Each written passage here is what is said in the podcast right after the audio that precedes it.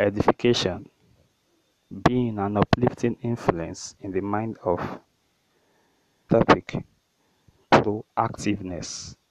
Bible text Ephesians chapter 5 verse 15 to 16.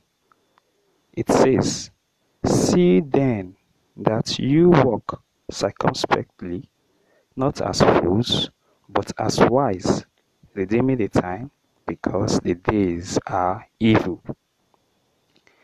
Proactiveness may be defined as acting in advance to deal with an expected change or difficulty. The inability of the consciousness of a person to perceive the people or factors who are set aside to mock someone in the nearest future when one fails is what makes a person to be slack, loose, and feeble towards making an outstanding progress in life proactively.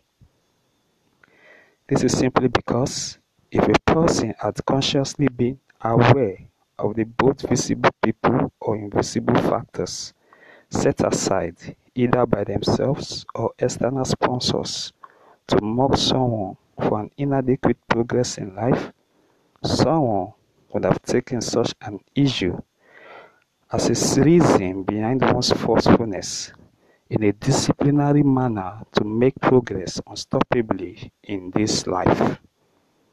Such is life. Take your life seriously. This matter is as serious as it is. The mockers are there. They are specialized at waiting. They don't act or show up until an innumerable number of times of details about someone else's catalog of failures are known to them. A person does not know the result of failure until he or she fails. I must say that the effects of failure are more than what a person could think about. For this reason, strive not to fail at all. It is possible. Watch out for excuses from a source at you which would cause a failure and strive to overcome it.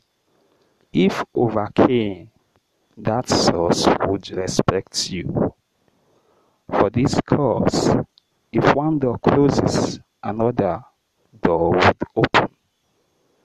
Despite the fact that there is no alternative to success, definitely it is still the same right door, but from a different source.